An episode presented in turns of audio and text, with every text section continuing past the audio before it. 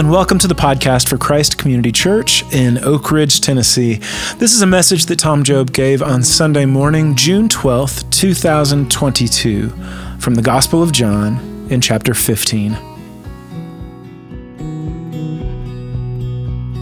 So I wanted to read to you from, and this is from the Gospel of John, chapter 15. So this was when Jesus like met with his guys for the last time before he was arrested, and he was going to tell them like the most important things that he that they wouldn't really understand until later. But uh, this is he's like this is really these are the most important things you need to understand because you're going places you don't even know, and you're going to go through things you don't even know about. So just pay attention. And then at the end of chapter 14, it says, Arise, let's go from here. And they left that room and walked through the city and walked down the side of the Judean hillside.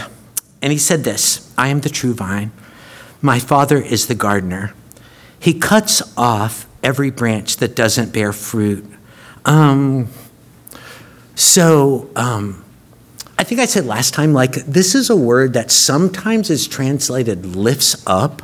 Like, when Jesus fed the 5,000 and he told the disciples to go and pick up all the pieces that were left. And Jesus said, if you want to follow me, you have to pick up your cross and follow me. So, what some people believe, some scholars believe, is that what he's talking about is like if a branch doesn't really, there's really only two branches for each side of a vine, there's really only four in all. But if there was a branch that wasn't really bearing fruit, that the vine dresser would lift it up and maybe tie it on a string a little bit higher so it could get more sun, get more air, and, uh, you know, be closer to his attention. So,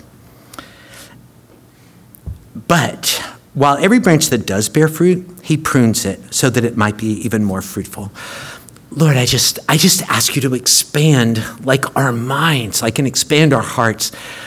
You're just saying, look at this, look, look, there's so much to learn and so much to understand and so much to know. I can't put it in words, I have to put it in a plant. Help us to understand it, especially for what it means for us, for each one of us, and for the people that we love, for the people that are watching us. This is super, super, super important. In Jesus' name, amen.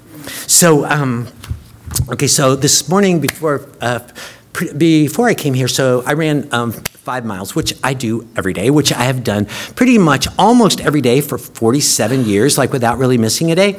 And the reason I started doing that was because. Um, it's how I learned to quit smoking. So, like, I started running to quit smoking. I mean, I started smoking when I was like c- cigarettes that we stole from my dad when I was about 11, and just kind of what they call slip smoke for like several years. I-, I smoked a pipe in high school in my house. My parents thought it was cool. I mean, that is super weird when you think about it, but just um, smoking. So then I met Jesus, and then the next week, week I met Tina, and then seven months later, we got married. And as I like to say, I didn't know either one of them very well, but that whole smoking thing kind of came along for the ride for a little bit. And then, um, but she never, ever, ever said anything about it. Just, but I knew I probably didn't like it. And, um, sometimes I'd go in the bathroom and I'd stand on the toilet and I'd blow it like up into the thing. You know, I'd turn on the shower and blow it. And I do remember one time she came by, knocked on the door, and said, I know what you're doing in there. So, but, but, it, but anyway, so um, I was trying to stop smoking, which, um, if you've never had to do that, okay. You don't know what I'm talking about. I mean, like, there's different. So there's different ways to stop smoking. One of them is they they say, okay, smoke. You can smoke so much that you make yourself super sick, and then that will be the last day you smoke. Um, I am catching a vague memory of trying that, and um, I don't want to talk about it. So, no, that is not a good idea. Um, but another one was set a date. Like, you set a date and say, I'm going to smoke, I'm just going to keep smoking until this date. And I'm preparing my mind and preparing my heart. And on that day, this will be the last day I smoke. So it's going to be like three weeks from now or whatever, and then I'm going to smoke till then. And so, um, because I was a new Christian, I didn't really know what Christians thought about it. So I was always, we lived in those married student housing over on Sutherland Avenue, and I never wanted my new Christian friends to come over and bust me smoking because I didn't know how that would go. And so I didn't really smoke until after 9:30 at night. But I would always go driving around. So I would tell Tina, "Hey, I need to get a gallon of milk. Do you care if I go get a, a, gallon of milk? And she said, No, I don't think you need it. But then, but I, I would drive around Sequoia Hills. And then I remember on the date, So on the date, this is going to be my last day of smoking. So I smoked three cigarettes and I threw the pack out the window on Sequoia Drive, you know. And so um, that was it. And then the next day, I thought, mm, maybe today's the day. So I went and bought another pack and I did it again. And then I did that for a few evenings, kind of always moving the date. And then I started throwing them out the window where I could find them the next day because it was quitting, quitting smoking was getting expensive. But anyway, in 1976, in, it was four years before the, before the world came to Knoxville in the Expo, Expo 82 Expo. And so they did the, the first Expo 10K. So I was, um, I was so pumped because I was going to run. It's 6.2 miles, but I was so nervous about running that I couldn't sleep. And I smoked a whole pack. I've never really done this, but I'd smoked a whole pack of cigarettes like the night before that race, and then ran the race. And at the end of the race, I thought, one of these things is not like the other. Like, I mean, I don't, I'm, this is taking me to the hour of decision. I can't do both of these. And so I just realized, so I started running, and that's why um, and I just quit smoking because I, you can't do them both. And so that's really that's really what helped me. But um, so I've never stopped running because I'm afraid if I stop, I might go back. So no, but, no, but it's been like forty something years, and but I haven't had one. But I guess it was. Um, Mark Twain, his, Mark Twain's daughter said, he is the smokiest person who has ever lived. But he always said, the Bible doesn't talk about it. So let's have a cigar and another chapter of the book of Deuteronomy. That's what he said. That's what he said one time. But he said, he said, smoking. He said, people think smoking, not smoking, helps you live longer. It's not that you live longer. It just seems longer. But they, but. Um, but the hard part about quitting smoking, like C.S. Lewis, he was a big smoker himself, and he said, I could quit smoking. He said, he said, I could smoke and live my life and do my work. Or I could quit smoking and do nothing else because he said not smoking would be a full time job. And that, so that's the thing about smoking, like quitting smoking. It's, it's, the, it's the hardest, you're, you're putting everything into not doing something. Like it's not that you're working as hard as you can to hike the AT or to run 20 miles or to learn French or something like that. You're doing putting all your effort into doing not doing something. Like doing nothing essentially. So that takes me to John 15. So, because in John 15, so Jesus said, um, in John 15, like he takes them out on this Judean hillside where there were all these vineyards. And there was like rows and rows and rows and rows of vines, like of these vines coming out of the ground. Like sometimes the roots went down like 18 feet, you know? And so, and they're coming down, and they just kind of grew on their own They'd be a bush about 30 feet tall, you know? So, but instead, they're about three and a half feet tall and just cut off, and there's a, vi- a, a, branch growing out of this side and a branch growing out of that side from last year, and then a new branch. There's only four branches on it. And then, and you start to see, at a certain point, you start to see leaves coming and then flowers coming. And then you see fruit, and it's like, it's beautiful to see it and it's delicious and it and when you pick it and squash it it just becomes liquid sweetness and if you store it in leather bags it becomes wine which for just for some people it's just like liquid joy just like a liquid blessing. And Jesus said just look at it and think about it. Okay so this that whole concept of a vine with a branch and fruit that's beautiful and delicious and sweet. This is a key to the mission of winning hearts into the multi ethnic, international, global kingdom of lovers and because of that, followers of Jesus when they see people who are supernaturally, transformationally beautiful in the people that they are, beautiful and just they living this delicious life that's just sweet and full of joy. It's like people who have almost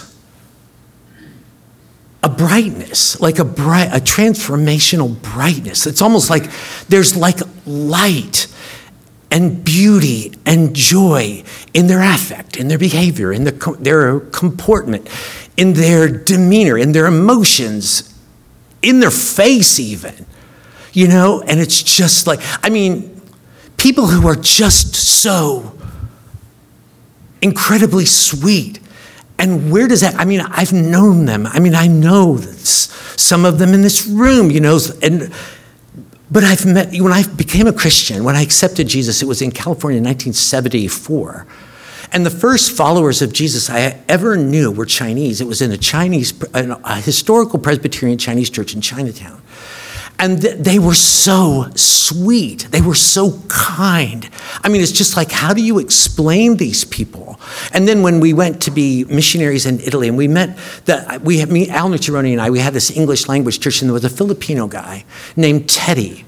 And there were a lot of Filipinos in Milano because they had to, the, it was a disaster in the Philippines. So there were people who were accountants and engineers, and they were coming to Milan to work as house servants, and they were making five times as much as they could in the Philippines as, as, um, as bankers and stuff because it was just such a disaster.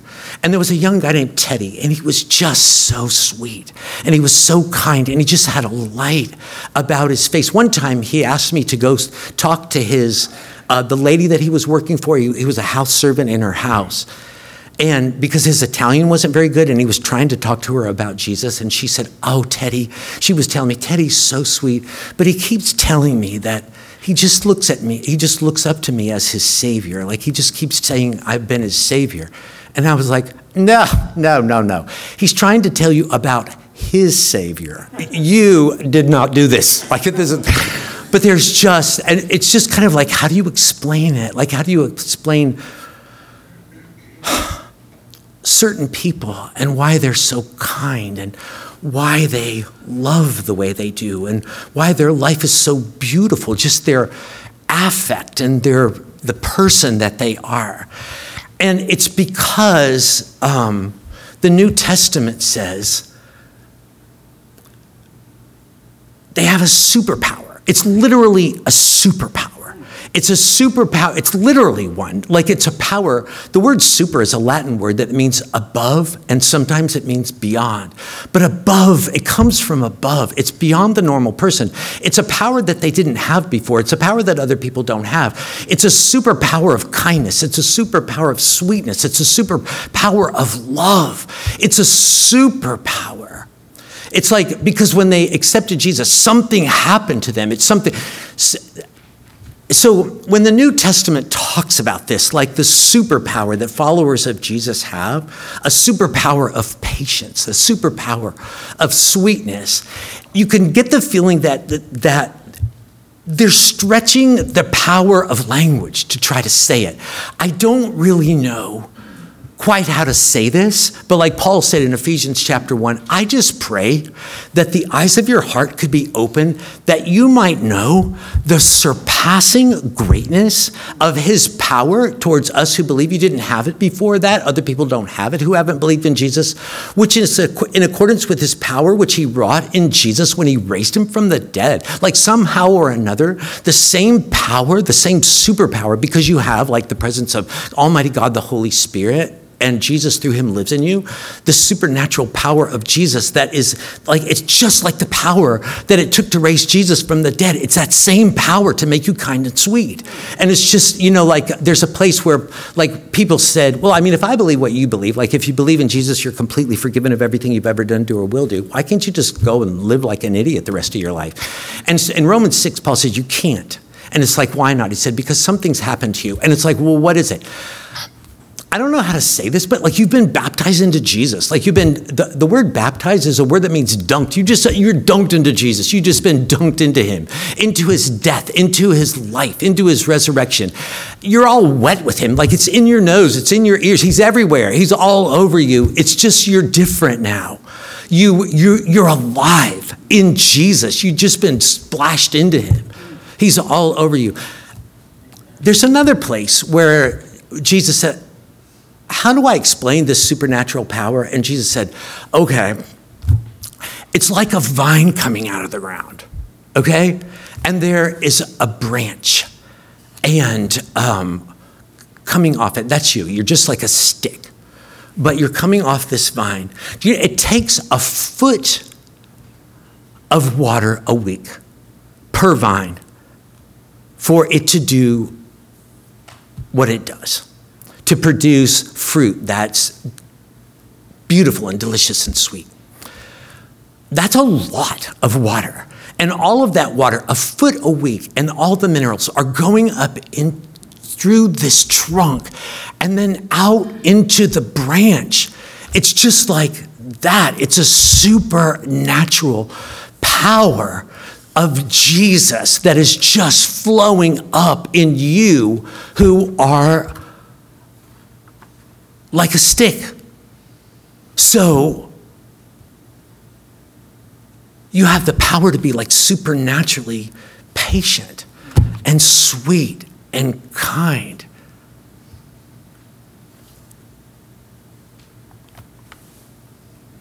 So, you might have the question what do I have to do to be that person? Like, what, what do, so what do I have to do to be supernaturally sweet and kind and supernaturally patient and to have the love of Jesus in my life? What do I have to do? Nothing. It's like trying as hard as you can to do nothing. Look at the stick. What's it doing? It's doing nothing. Like, is it working out? No. Does it have an, ex- an exercise regimen? No. It's just, it's just dependent. It's just depending on the vine. You don't do anything to have the supernatural power of the love and sweetness and patience of Jesus. And that shouldn't be surprising to you because you did exactly nothing to get into this Jesus family. There's a place in, in we didn't earn it, we didn't pay for it, we didn't deserve it. There's a place in Romans chapter 3 where Paul says, um, in like verse 20, all have sinned, like we've all. So we've all done a million things. We've all said, thought a million things that we shouldn't have done. We're hopelessly polluted. We can't pay for what we've done. And there's nothing that we can do to change ourselves. And that's why Jesus came. Like Jesus came because we couldn't do anything about this situation. And he was Almighty God who became a human being to teach us how to live, show us how to live. Nobody's ever followed his example or his teachings. He came to pay for us. So when he um, died in that horrible way, he was paying for all the stuff that we did. And then he rose from the dead. And, and he said, and we're justified freely through the redemption that is in Christ Jesus. The word justified, it's a word that means, well, you're completely forgiven of everything you've ever done, do, or will do, but you're pronounced accepted and acceptable. Acceptable. If nobody's ever accepted you, Jesus does. And so you're an acceptable person. And he did it because he wanted you. If nobody ever wanted you, he wanted you. You're, you're wantable. You're officially wantable eh, because he loved you, because he, he loved you. And so, if nobody's ever loved you, he does. He did. You're officially a lovable person. And it's, he said, we're justified, we're pronounced, accepted and acceptable, wanted and wantable, loved and lovable, freely. So the, the Greek word freely there in, in Romans 3.24 it's the word, it's the word dorean, and I think it's used five times in the New Testament. But if you look at other places where that word is used, like for example, at the end of Romans of John chapter 15, Jesus said, You need to understand that they're going to hate me without reason. And so that little phrase, without reason, in the Greek New Testament, there's that word dorean. So if you cut that phrase and paste it in Romans 3:24, we're justified without reason. There's nothing in us that he should have done that. Like in Galatians chapter 2, Paul said, if, G- if, if you could earn your way into the kingdom of God, Jesus died for nothing. That f- little phrase for nothing, it's that word dorean is right there. If you cut that and paste it in Romans 3 24, we're justified for nothing. There's nothing that we did. There's a place in Second Thessalonians chapter 3 where Paul said, You know what? People are saying, I don't know what they're saying about me, but I just want you to know I never ate anybody's bread without paying for it. That little phrase without paying for it, it's the Greek word dorean. If you cut that and paste it in Romans 3:24, we're justified without paying for it. We didn't do anything. We can't earn this. We can't be, we can't deserve it. We didn't do anything. There was a criminal that was that was nailed to a cross the same day Jesus was nailed to a cross and died for us. And he understood that Jesus was offering a gift, the gift of like a new start and a new heart and a complete forgiveness of everything we've ever done, do, or will do. But he couldn't do anything to earn it. He, he, he didn't have any strength left. In a couple of hours, he wouldn't have most of his blood left. He couldn't promise to do better. He didn't have any time left. He couldn't pay for it. He didn't have any clothes on. He didn't have any place to put any money. It was absolutely free. All you have to do, so it's by faith, which is the opposite of doing. It's like not doing. Believing is just saying, I understand this, uh, this gift is available for me. And in wanting it, it's mine. I didn't do anything except want it. And it's yours. And I am accepted and acceptable, loved and lovable, wanted and wantable. And I didn't do anything to get it except believe. So there's an, there's an, there's another thing. There's an, there's an, there's another thing in the next chapter that's kind of been impressing me lately in the book of Romans chapter 4 where Paul says, okay, it's just by believing, it's just by doing nothing. Um, but you need to get good at doing nothing. Like you need to with, do, put everything you have into doing nothing. Like this whole thing about believing.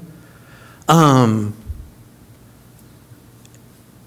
all you have to do is believe to have it, but it's better if you're good at believing, like if you put a lot into it. So he takes an example of somebody in the Old Testament who received kind of this gift, Abraham, and he said, So, Abraham, okay, faith is not doing anything, it's just believing, but he was good at it. Like he didn't, he didn't, um, he said he didn't waver in his faith, and the word waver is a word that means vacillate or to go back and forth. In other words, at a certain point, because he said, if you're if you that way, if you go back and forth, like I believe I'm loved, I'm not so sure. I believe I'm accepted, I'm not so sure. I don't really know. It's like just believe it. Like make up your mind and believe it because he said, if you if you're not fully persuaded, you'll be weak in your faith. And it's a word that means sick. It's a word that means feeble. It's a word that means infirm. You won't be really, really healthy.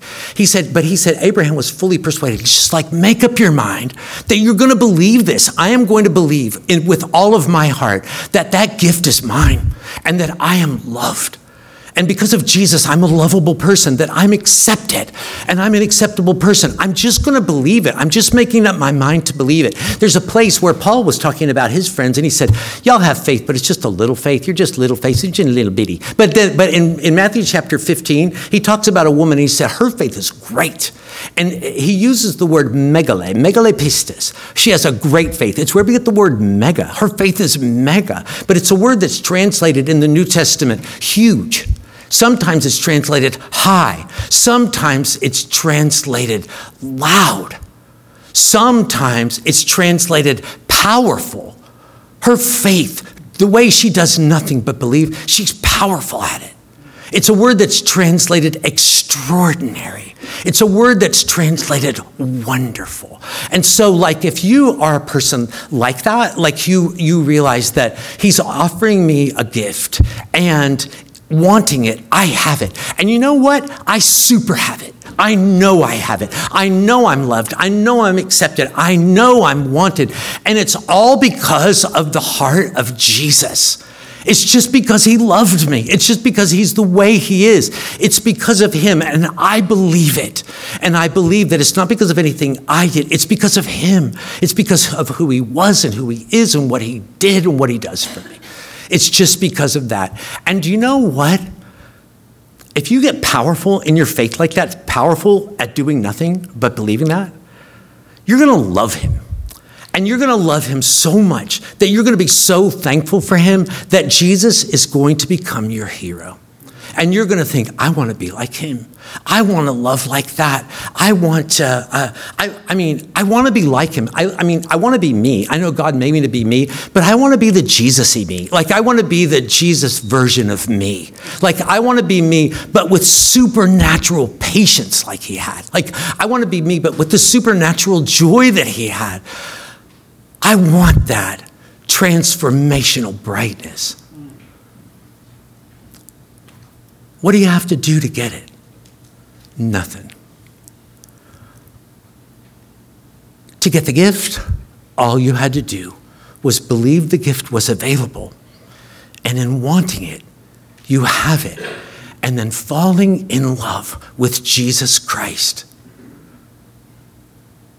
That power of Jesus, that transformational power that can make you supernaturally kind and sweet, all you have to do is believe that power is available. And in wanting it, because you love Him, you have it.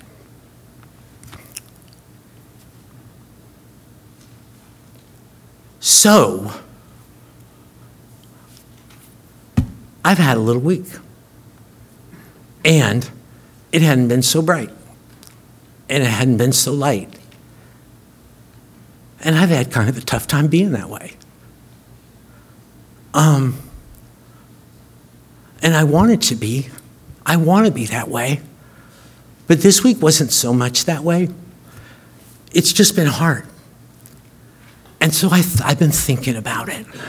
And what, what happened? What happened to, like, I want to be transformationally joyful and everything, but it really wasn't a week that I would call it like one of my top weeks that, for that stuff. And so I started to think about what happened. And, uh, and so I tried to do a thing for Jesus. I tried to do a couple of things for Jesus, and they didn't go very well. One of them was my class up at the prison. I mean, like, I put everything into it. I had a couple of guys that didn't come, guys that I really love. And they, you know, they're really students that I want to build, throw my life into, and they didn't come. And a couple of my great students that were there, uh, one of them fell asleep, and then the other one started to fall asleep. And it's just like, and I light myself on fire up there. I'm like, I was putting everything I had into it. And then I had another thing that didn't go quite so well the way I thought. And I just kind of had a thing where I felt a little bit self condemning, like, you're just not good at this stuff. Like, you know, I, I don't know if you have it anymore, or I don't kind of don't really know what's happening to you. And I started kind of comparing myself to other people, and I thought, well, they don't have this problem, or other people don't struggle like I do to serve Jesus. Why is it so hard for me? And then I started to complain, kind of con- condemning myself and comparing myself and complaining to myself, God, why, why don't you help me? Like, why, why do you make it like so hard? Why is it always so hard for me? And I stepped back and I looked at the vine. And I took another step back and I saw the vine dresser. And he said to my heart, You know what we need to do? We need to lift you up a little bit. So we, we need to lift you up and tie you up a little bit higher. Um, you need to get some sun. You need to get some air. What do you believe, baby? Like, what, what do, do you really believe that? Do you really believe that I only use you because you're like good at it or not good at it. That's not what we believe, is it? We believe it's a gift. We believe, you know,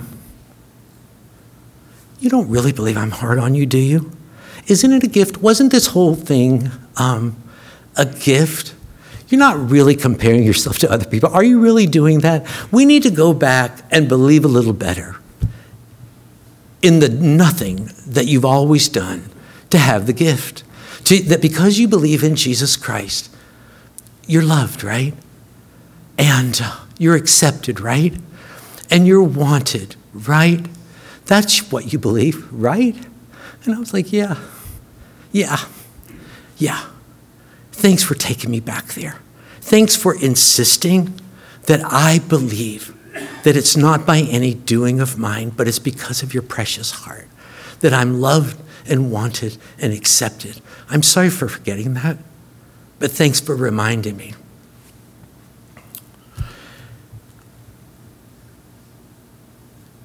And then I felt like, not that he said it, but I could hear him telling it. You know that go to you have when stuff happens, that self condemnation and that complaining and that comparing yourself? So I'm going to pinch those. Like that's what the vine dresser, when there's growth that shouldn't be there, I'm just, we need to pinch those. You know what I mean? If you don't want to go back down there again, you need to get rid of that. Like you need to, so I read this, I read a thing this week in, uh, in Numbers chapter 6. It's kind of a weird thing but it super helped me. It talks about people who make a vow called a Nazarite vow. Like if you really want to be devoted to God, take a vow where for like a month or whatever, you're not going to cut your hair, you're not going to drink wine or eat grapes or grape seeds or anything. Just none. None of that. And I thought this is so weird. Like why would you just like not cut your hair? I don't know. But I got some things I need to decide I'm not going to do. I need to take a vow that for the next month or for the rest of my life, I'm never going to complain again. I'm never going to complain about anything again as long as I live. And I'm never going to, because he's just going to pinch it. And I'm not going to compare myself or my life or my work with anybody ever again as long as I live. And you know what else I'm not going to do? I'm not going to condemn myself anymore. And I'm not going to tell myself that I'm not as good as other people because I'm going to believe and I am going to believe that I didn't do anything, but that I am loved and that I am accepted and I am wanted. I th- there was a woman, there was a, uh, a woman who, her mother and dad were missionaries in Africa. They never had electricity. They were like in Central African Republic. They never had electricity the whole time. They never had running water. They lived in like an adobe hut. And, uh, but her mother was the most joyful person she ever knew, and she and she always wondered what her secret to joy was. And when her mother died, she was reading through her journals, and every journal she had, she always started the first page with this: "These are my rules for living. One, never complain about anything, including the weather. Two, never compare yourself or your life with that of anyone else ever. Number three, never wish that your life was in any way different from what it has actually been. So, anyway, let's get good at this. Like, let's get good at doing nothing. Let's get good at just saying, um, I believe. I believe the gift was made available to me. And um, in wanting it, I got it. And I believe his power is available to me. And because I love him for the gift he gave me, in wanting it, I have it. And let's come and take this bread. And let's come and take this cup and take it back to your seat And let's don't be mopey about this. Like, you know what I mean? Like, let's don't do this in kind of a sad, mopey way. Let's take it back to our seat and we're going to take it together.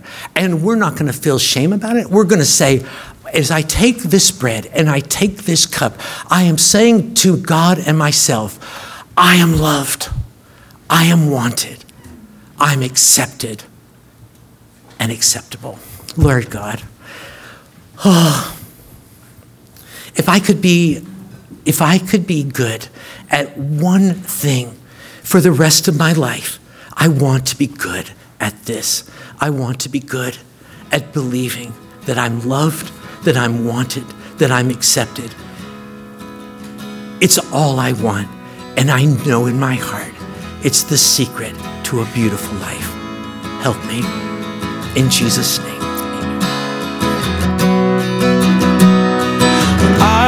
A child of the maker of stars. Oh, the one who knows everything. Handmade my heart, and he cherishes, treasures me. Gave life and blood. Well, he is my friend, and I am his beloved.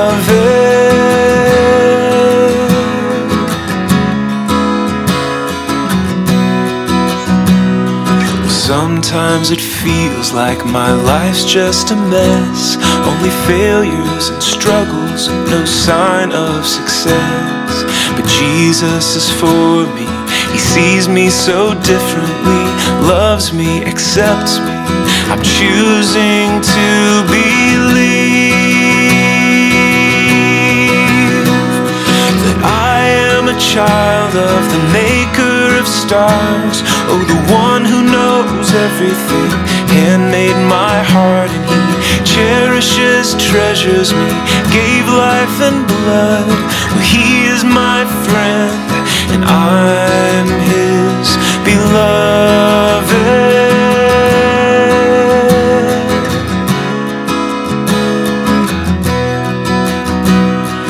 Sometimes I feel like I'm not good enough, that I have no future and I have no worth. But the God of all galaxies has a good plan for me, leads me and helps me. I'm choosing to believe that I am a child of the maker of stars. Oh, the one who knows everything. Handmade my heart, and he cherishes, treasures me. Gave life and blood. He is my friend, and I'm his beloved.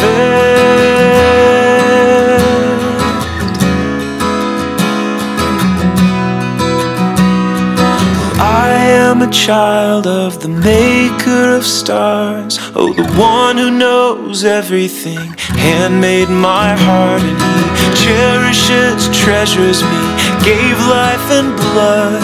Well, He is my friend, and I am His beloved.